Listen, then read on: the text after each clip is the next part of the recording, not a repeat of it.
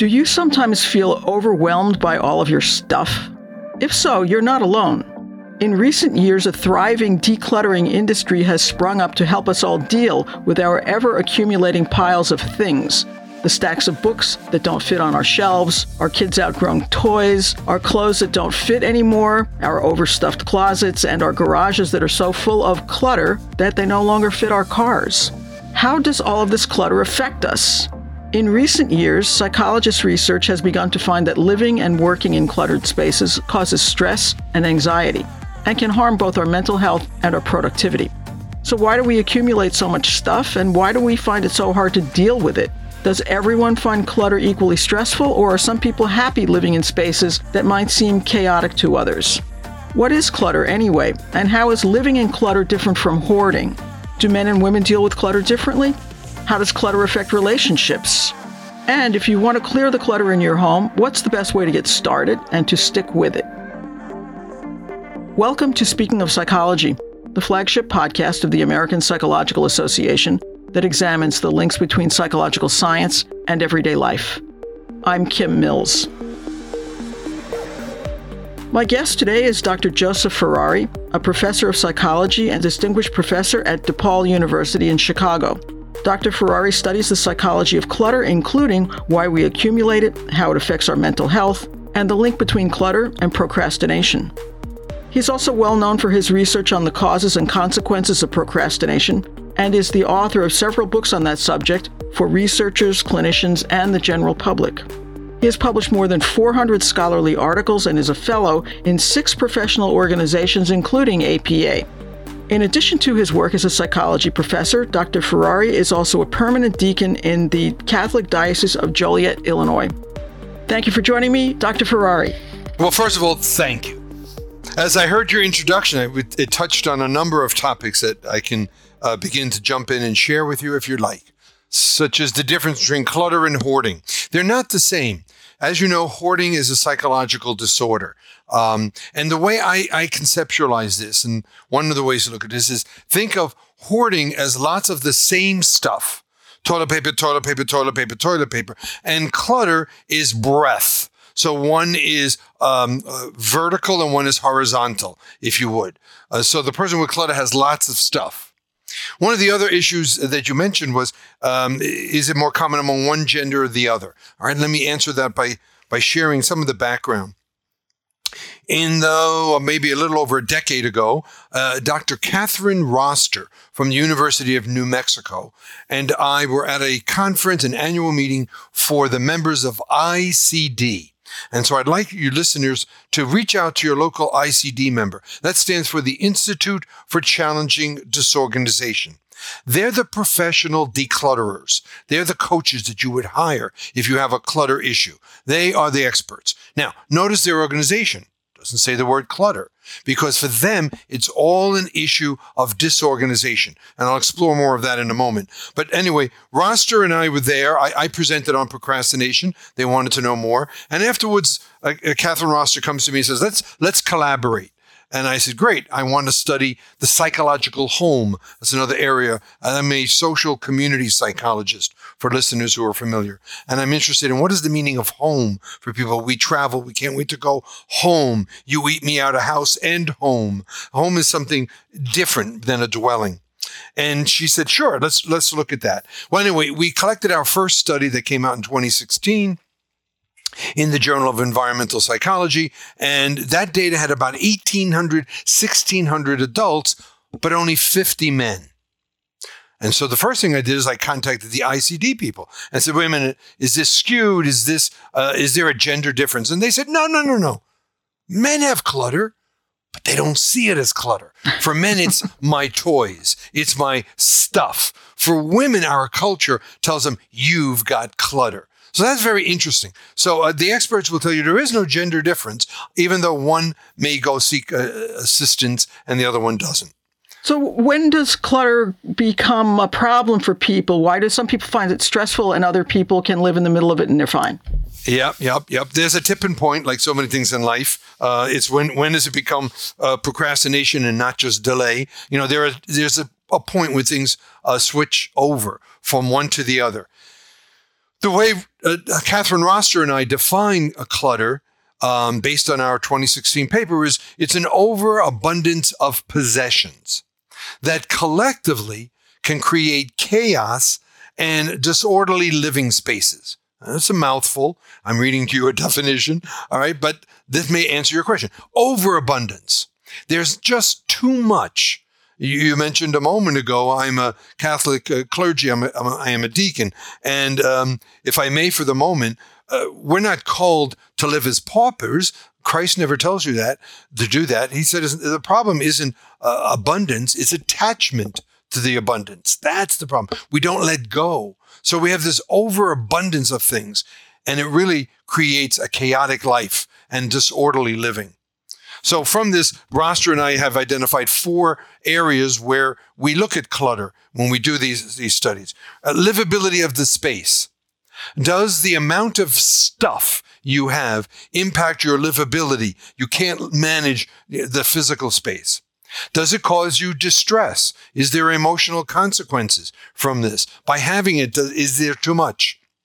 And it really uh, distresses your life. Uh, okay, readers or and listeners and readers of, of my work will find that we found that there's a negative correlation between um, life satisfaction and clutter. So the more clutter you have, the lower people report life satisfaction. Greater, you know, greater the stress. So here we live in this consumer culture, but more and more and more, buy, buy, buy.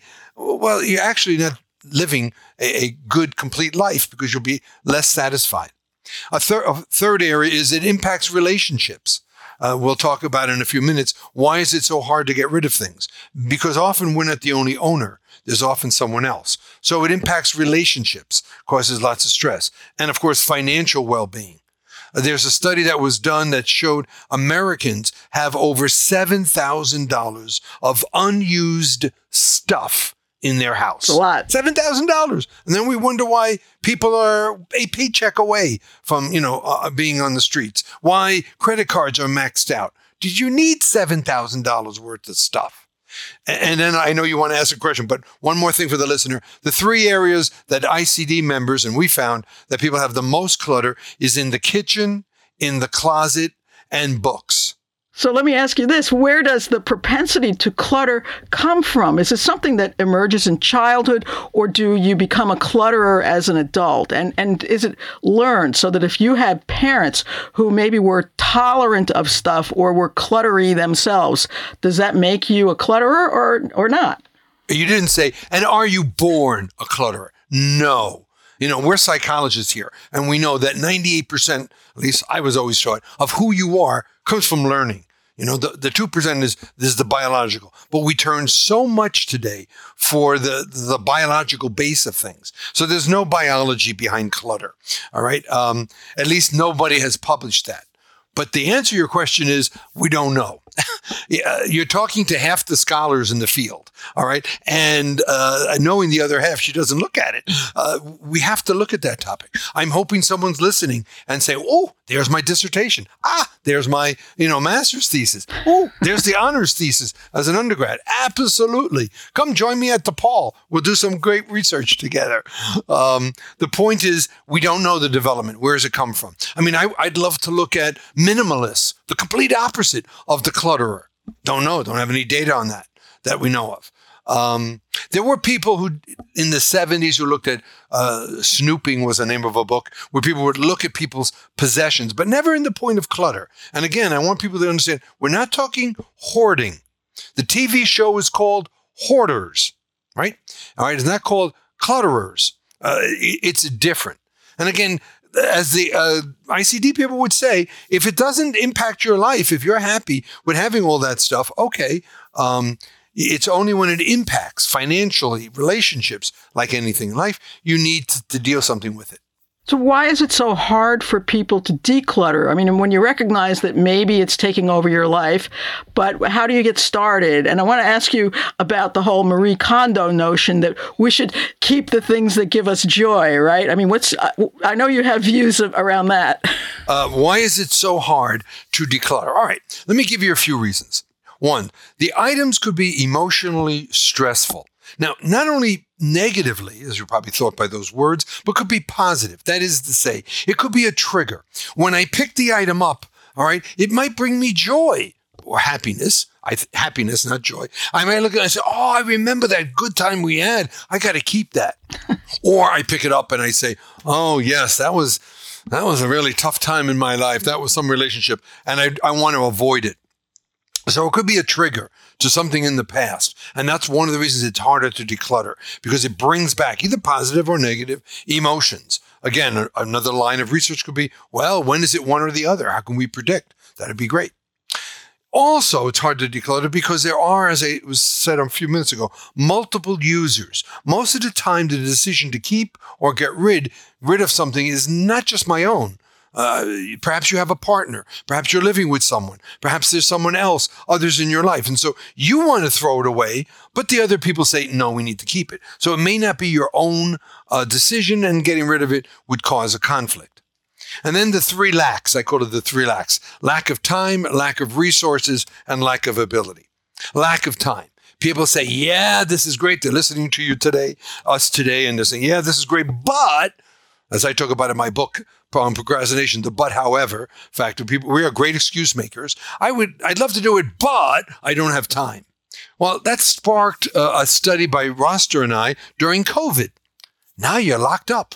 Now you can't go anywhere. Now you have the time. Do you declutter? So we went to the ICD experts, their board of directors and stuff, and did a focus group before we launched our study. And we said, What do you think? Our people, and they're saying, Oh, yeah, our clients always said, I'd love to declutter more, but I can't. And now they're home and they're not. That that's an excuse. That that is yet another, because now that we're forced to be home, we don't. Now, Roster and I collected data, and we have an article coming out in the Journal of Consumer Affairs. Um, should be coming out shortly. I know it's online already, where we find three types of people during COVID who decluttered. There were some who found it was exciting and energetic and loved it. There were some who found it as, well, it's something I got to do, but I don't enjoy it. And then there was the other ones who just didn't declutter. And those last two groups were much higher than the small group who enjoyed uh, decluttering. So, lack of time, a lack of resources. Uh, people will say, I'd love to get rid of it, but I don't know what to do with it. Where am I going to go with it? My kids don't want the china. I can't get rid of the old furniture and stuff like that. All right, again, good excuse making. My God, there are so many sources out there that are dying for resources. Uh, in my area here in the Joliet Diocese, there's an organization that will take your furniture and put it into home of a new um, a new new family who may need it. I'm thinking of the ones we donated. Uh, there was a woman whose husband was abusive. She finally left him. They helped set up an apartment for the woman and her kids, and we donated some of our furniture as our kids have moved on. So your family doesn't want it other families may want it. Yes, exactly. You know, you read in the paper somebody's house is burned down. A flood has hit over there. They don't want your china, your kids. But that family would love to have that those dishes. So leave a legacy, is what I say in my ministry. Leave a legacy. Make a difference in other people's lives. And it may not be your own families, but in others. Lack of time, lack of resources, and lack of ability. Many people say they don't know what to do. That's where the decluttering coaches come in. All right. Uh, they're not necessarily psychologists. Uh, they may not necessarily even have a master's degree, but they're just people who are trained. The, uh, the ICD group does uh, lots of certifications for people who know how to organize and declutter, which takes me to the quote you gave me uh, keep, uh, touch it and keep it if it gives you joy. Well, I struggle with that quote. Let's look at the data. You know, we're scientists here. All right. Consumer psychologists, as Roster has taught me, will tell you if you touch something in the store, you're more likely to buy it. You're more likely to keep it. And that is the reason why retailers, uh, companies in stores will put things eye level for you so that you can see it and you can buy it. They pay extra to be eye level than to be lower or higher. All right. So they want you to touch the item. If you touch it, you're more likely to buy it. So you're more likely to keep it. The decluttering coaches would say to you, don't run out and buy a bin and start uh, throwing stuff in the bin Organize. That's why they're called the Institute for Challenging Disorganization. Organize and look and see, wow, I have six bachelors. Geez, 15 pairs of blue pants. Wow, look at all these things that I have. And then you bring in a coach or a good friend and they have them hold it. Because if they, they have found if they t- if I touch it as the client, I'm more likely to keep that pair of pants. So the data and the experts say don't touch it. When this first hit the press and there was a Netflix show on all of this, a lot of reporters came to me and said, What do you think? I remember talking to a Japanese reporter who said, What do you think of this expression? And I said, You know, I got to tell you, uh, the first half I told them, I said, But this, this joy, joy is a deep emotion, right? Listeners, you know this as psychology listeners. Uh, joy is not the same as happiness. Happiness is a mood, emotions are deeper. You know, we sing every Christmas joy to the world, not happiness to the world. All right, so there's something more to it there.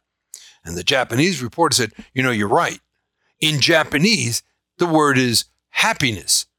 It's been translated to joy because joy sells books. So I got issues with this expression. Don't touch it. All right. If it gives you momentary happiness, okay, but keep what gives you joy. What's deep? You don't need 18 snow globes. Maybe you can get away with four, three, you know, uh, less. You don't need every piece of artwork your kids did for you. Maybe you could pick up the, the, the key one of each age or something like that, you know? Again, no one's saying live like a pauper. You know, the Hindu monks, monks spend seven years getting rid of everything they own except for two robes, two bowls, and two spoons. Try going on a cruise with just that. It's impossible. All right, we keep too much, but we're in this consumer society. Buy, buy, buy. More, more, more. Got to have the latest. Got to have the new, the newest. What's happened is we've made our our wants needs. We've made what we want to have as you gotta have. It's a need. And if you don't have it, oh, you're not, you know, you're not fine. You're not perfect. Let me switch to, to digital clutter because I know that's something that you've started studying. And so these files and documents and photos and emails that we all have clogging up our computers and our, our cloud drives, does that kind of clutter affect us the same way emotionally, psychologically as the physical stuff? Currently, we've moved beyond the um, looking at clutter in the home. We have a number of studies of clutter in the office that we did uh, pre a pandemic, but we published it during the pandemic. One can find those articles. And so then we've moved into now e waste and digital clutter. So you ask a good question. By e waste, I mean electronic waste. How many old laptops and cell phones and the old wires that you might have and desktops? On average, there's a Swedish company that found on average people have three cell phones, old cell phones on average that they don't use anymore. So we've started to look at what impact does that have? Again, as a social community psychologist, I see that relevant to climate and climate control and climate things. How do how does it impact my community, my setting, my my area of living? Um, so we're starting to do that. We have some early pubs. We have data on digital clutter. This is all the electronic email messages that you have. But to be quite honest, we haven't answered it yet. It's very hard to find doctoral students or even masters who want to study this stuff. So I have more data than I have the ability to analyze at this point. But we're starting to do that all I can say is, you know, I, you know, I'm old enough to remember when dot matrix computers were around and those kind of things. And we heard, well, email will save us paper. We won't have to print the paper anymore. Well, then people my generation, you made a hard copy and you still kept it electronically. You didn't get rid of any of this. And then because you could see this better because the font was too small. So we never got rid of stuff. Um, and so now you have all these files. What recommendation would I give? And this is common sense. Do a triage for a lot of stuff. You know, in other words, go through your emails and stuff and look, what do I need? What do I need? Don't need it. Don't need it. Don't need it. Don't need it. You know, um, I have begun to do, I don't do instant messaging. I don't do texting or Snapchat or Tickety Talk or any of that other stuff. All right. But I will sometimes put my message in the email address, short little line, so people can see right there. So I don't have to open up the whole thing and they know exactly what I want. Now, I don't mean just subject line. I mean, literally, you know, um, make sure you, you, you call this person, please. Something like that. You know, so you want to do some things like that. So we need to be briefer and more succinct, I guess, in some of these things. But yes, we have to learn what's going on. Uh, and it, the question you may want to ask is the person with home clutter the same as digital clutter? Great question. Don't know that yet. You know, is it the same person? If I have one, do I have the other? My gut says yes, but I don't have the data. Well, let me change gears and, and ask you this one. I don't know if you know the answer to this, but I bet you have an opinion. Is there a generational difference in how people deal with clutter? Because there have been a lot of articles about how baby boomers are trying to downsize and how the millennial Gen Z children don't want their stuff. So, do, do younger people have less clutter as a result of that, or do they just have different clutter? I actually have a high school student who's on my research team, and she's looking at bedtime, a bedroom clutter uh, among high school students. This is I'm here in Chicago and she's in New York, um, and um, that's first person ever looking at wh- what do we know about younger people and like teenagers and their clutter. What she has found off the top off hot off the press that she'll be presenting at the Eastern Psychological Association conference um, along with my team in Boston this year. Um, what she found is that they do have clutter, but it's always, see, it's a question of perception too. To many people, it's not my clutter, it's my stuff. It's important to me. The question is, is that it's that overabundance. And it's okay to have a lot as long as it isn't impacting your relationships, your livability space, your finances. Yeah, that's, you know, let, us not um, demonize people. Uh, and I'm not doing that. I'm simply saying, ask yourself, is this in the way? Now, I can share with you, if I may, what my wife does when we I have kids in their 30s. Uh, and what do we do? Whenever they come to visit, they have to take something from their bedroom back home, right? Just one thing, just one thing. They don't visit too often, but anyway. they have to take one thing. The other thing is when Christmas time comes, all right, she will buy something new for them, of course, but she'll look for something in the house that's gently used and that's related to that. It's another way. So there's slow ways we can get rid of things because we have to learn to do that. You know, it's easy to accumulate. Is there generational differences?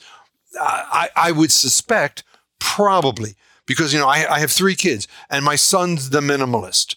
If I don't use it in six, six, four to six months, I get rid of it. His sisters, not so much. You know, they probably keep. So I think there is differences. I don't think we can just say it's generation. I think you got to look at characteristics. You know, what do we know about the person and those backgrounds? Same parents, um, and yet one does it one way, one does the other. It's not genetic.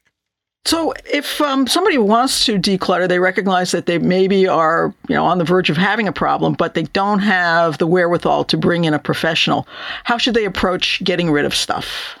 Okay, as these experts would say, organize, sort it all out, and ask your, you know, and see. Let's go back to my example: fifteen pairs of blue pants. It's a high number, but you know, so you look and you see, wow, I have all these pants. Now, one thing you'll say to yourself is, well, maybe May, the hope, you know, hope runs eternal.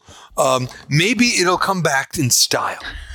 Well, that pair of pants is from 1981. And you're right, it may come back in style, but you and I know it'll come back a little different. St- retailers aren't stupid. They're going to make the product new, uh, retro, but new, you know? So, so, now the cuff might be a little bit different or the collar a little bit different. So you wear that 1981 thing and they'll know you're from 1981. All right. And you don't want to do that. So don't don't don't sell yourself that one. You never know; it might come back. The other thing is, you never know. I might need it again. Yeah, but you don't need fifteen of them. You don't need uh, six spatulas. You can get away with two. For a number of years, um, I would go around to Catholic parishes and I would talk about what are we called as Christians to do with stuff. And the title was "A Clutter Ain't Christian." You know, and uh, stuff ain't saintly. And then I would have a, a decluttering coach from my local area talk about the last half, how to declutter. And I've learned lots of good stuff. That's what she always said. Don't go out and buy a box, uh, a container box, sort and, and, and put it in order and ask yourself, do you need this? And one of the examples she always gave was every Thanksgiving, she needs this particular cookware thing right? But instead of buying it, she has a friend who happens to have it. And so they rotate it. Maybe another thing you can do is take some item and rotate it around. So you don't want to get rid of it. It's been in your house, but maybe you don't need it that often and somebody else can use it. And so you rotate it around. I mean, we, we can be clever. We can be creative. Uh, we're smart people. We're humans. We can do these things. So again, if you don't know where to begin and you can't afford a coach, that's fine. Bring in a good friend who will um, not let you make excuses and will hold you accountable and say, sorry, we got to get rid of a third of these or something like that. And keep what you want. And then ask yourself, do we need to do it? It's tiring. It's exhausting. As we said, it could be an emotional trigger, but we know that the more clutter leads to more depression, more mood disorders. As I said earlier, lower psychological well being, life satisfaction, negative emotions about the self. People with lots of clutter do lots of um, self devaluing, the data shows. We didn't do this study, but a study had been done that found it's related to overconsumption of unhealthy foods. So people with lots of clutter tend to eat a lot, maybe junk food more. I, know I'm painting a stereotypic image here of the couch potato, but look at our culture. Now I can just sit there and with a remote, I'll buy that, I'll buy that, I'll buy that. Oh, and you're going to deliver it to me tomorrow in 24 hours. I'll get it. Free shipping. Whoa. Well, of course. You know, we're going to buy more because there's not as much effort than it used to be. And so we we sit around more, we do less, um, and lower quality of life. So th- there's lots of negative impacts from having clutter. It's not a positive thing. Again, don't be a minimalist. I'm not saying live with nothing. Don't be a Hindu monk. You don't have to do that, but you should be able to live with less. Um, and ask yourself why. You know, do you do we really need this? Have I been sold to this bill of goods that my life will be better if I have the newest and the latest phone? I'm going to change gears again and, and talk about the connection between uh, people who clutter and people who procrastinate. What what is that connection? Can you explain how they're related to each other? Okay, I, I, know you've had a recording already, so I don't want to go too much on, on what procrastination is and is not. But it's not time delay. It's not poor time management. You know, a meta analysis uh, was done. I'm sure th- this was covered, or you may listeners know what a meta analysis is. And they found the most effective technique for dealing with procrastination is not time management. In fact, that's the least effective. Cognitive behavior therapy is what works most. Uh, CBT, if you're a procrastinator. So, it's an interesting link between uh, procrastination and clutter, and we've published a few studies on that. Uh, one form of procrastination is decisional procrastination. Uh, that's the cognitive form. Indecision is an interesting strategy that people use because they did some publications, experimental studies looking at is it a cognitive deficit? Is it that people who are indecisive just can't make the decision, or is it motivational? And of course, a variety of tasks, it came up motivational. So people choose to be indecisive. All right. But it's a great strategy. Let's take an example.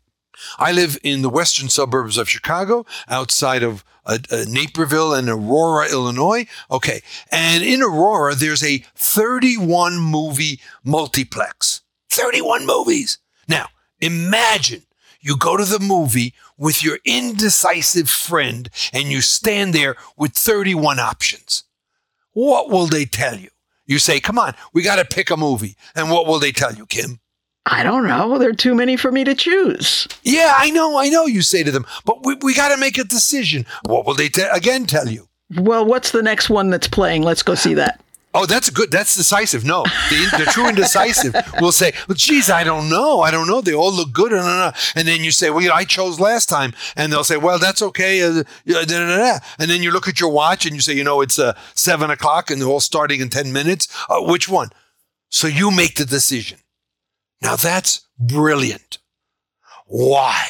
Well, when you leave the movie, if the movie was good, both of you say nice. But what if the movie was a stinker? It was a bomb. What would your indecisive friend say to you? Your fault. You chose it. Why did you make me waste that money? Why did you see? So they never come across bad. All right, they never come across as uh, you know a poor decision impacting. So indecision is a very clever strategy that people will use. If I never make the choice, I can never be blamed. Yeah. If I didn't pick the car, it's not my fault. If I didn't choose the dining room table, it's not my fault. I didn't want that refrigerator anyway. The problem is indecisives have to realize that, okay, you have the right not to decide, but if someone else made that decision, I'm from New York, we would say, shut up. you know, we would say, come on. All right. You had the choice. Yes. And you chose not to, and you have every right not to make the decision. You let me do it. You empowered me. Then you live with it. Right. In terms of clutter, the person who is clutter is very indecisive. And that makes sense. If I don't choose whether to keep it or not, okay, uh, and I let somebody else finally say, we're getting rid of it, if in the rare time, it's sometimes, you know, nine months later, I wish we had that. Well, you threw it out. You know, I didn't make that decision. So you never come across looking bad. Um, so there's lots of relationship. So we've looked at, you know, indecision and clutter. We've looked at uh, in the workplace what impact people with in the office who are tend to be more indecisive, who also have more office clutter. Um, just a whole bunch of stuff. I, we've probably got about 20 pubs, 18, 20 pubs now. But yeah, no, fascinating. I like to go into areas where others haven't done any research. That's why I started uh, in 88, 89 on the first studies on procrastination, some of the first, because there was nothing in the field. Let's see if we can wind up with a question regarding what you're working on now. What are the big questions that you would like to be able to answer? I'm doing more than just looking at clutter myself right now. I, all right, I have a graduate student, and she's looking at um, what kinds of resources and communities are there for senior citizens. Um, that's her doc- going to be her doctoral dissertation. She's been studying part of community psych. What are the resources? How do we empower people? Um, another one of my students who is an international student from Malta, he's looking at um, what is the meaning of psychological home, the meaning of home for uh, migrants and immigrants, particularly immigrant students. You're coming here for a short period of time and you're studying. What does home mean to you? Uh, how, what, what, how does it change? What does it impact? Um, very exciting study uh, that I'm starting to do is in rural healthcare. There's an organization called St. Mary's Clinic that serves people in Kentucky and Tennessee, in Appalachia. And this fall, I was blessed to have the opportunity to go on a trip through a group called Catholic Extension. And so uh, one of the things we saw was this big mobile health clinic that goes around to people in Appalachia. You know, I mean, you know the mobile homes that people buy and the sides come out. Well, imagine those. Imagine that where you've got two two examining rooms and a pharmacy and offices in there, all this in this mobile unit. And so they'll go to and deal with 400 patients that are in rural settings. So I'm looking at as a community psychologist, and I have a doctoral student looking at this. What are the needs of those communities? What's let's evaluate the program. I'm trying to get my university's nursing and healthcare uh, professions. I'm in the College of Science and Health involved with doing this. You know, we're in an urban setting in Chicago, but there are rural needs too. So we're doing assessments of that. I, I just love all those. There's so many questions that we are out there to ask that improve the quality of life for people. And, and that's what we need to be doing. So I spent a lot of time early in my career doing work on procrastination, but always did work in community psych, blood donating, litter. I have the only studies to get people to buckle up their children in shopping carts buckle up your baby. Yeah, 23,000 kids are hurt a year in shopping cart accidents. Um, we then I did then I had NIH grants looking at a, a, wonderful concept with a colleague called Oxford House for people in recovery from substance abuse and um, alcoholism. It, it's a live-in 12 step if you would. No therapist, no training. And yet 85, we found 85% of the people stay clean and sober two years later.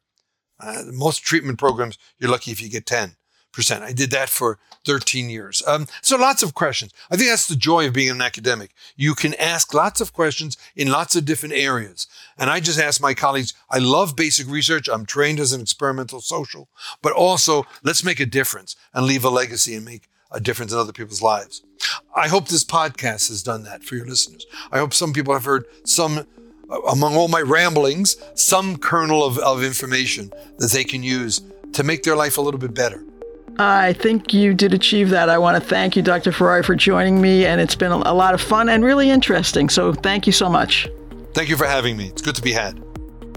You can find previous episodes of Speaking of Psychology on our website at www.speakingofpsychology.org or on Apple, Stitcher, or wherever you get your podcasts. And if you like what you've heard, please leave us a review. If you have comments or ideas for future podcasts, you can email us at speakingofpsychology at apa.org. Speaking of Psychology is produced by Lea Winerman. Our sound editor is Chris Condayan. Thank you for listening. For the American Psychological Association, I'm Kim Mills.